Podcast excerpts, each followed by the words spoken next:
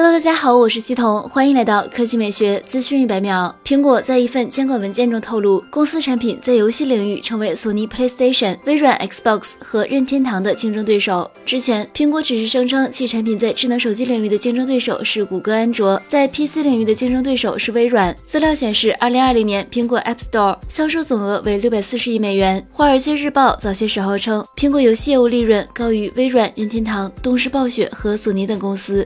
来看调调新闻，有爆料称，苹果在二零一九年到二零二一年之间申请了多款与 Apple Watch 相关的，并未投入使用的技术专利。这些专利包含了新的 Apple Watch 的外观、新的生物识别技术和针对帕金森患者的监测系统。而在今年，苹果还申请了一个关于 Apple Watch 的外观专利。该外观专利完全重新设计了 Apple Watch 的外观，新设计有着圆润的表盘、环绕式显示屏和数字可定制的表带设计。此外，苹果也申请了多项和硬件有关的专利，其中包含了。电池、扬声器、触觉反馈，甚至是相机等多个领域。结合此前消息，Apple Watch Series 八将会有血糖监测、血压监测、温度传感器、睡眠呼吸监测等基于新传感器的功能。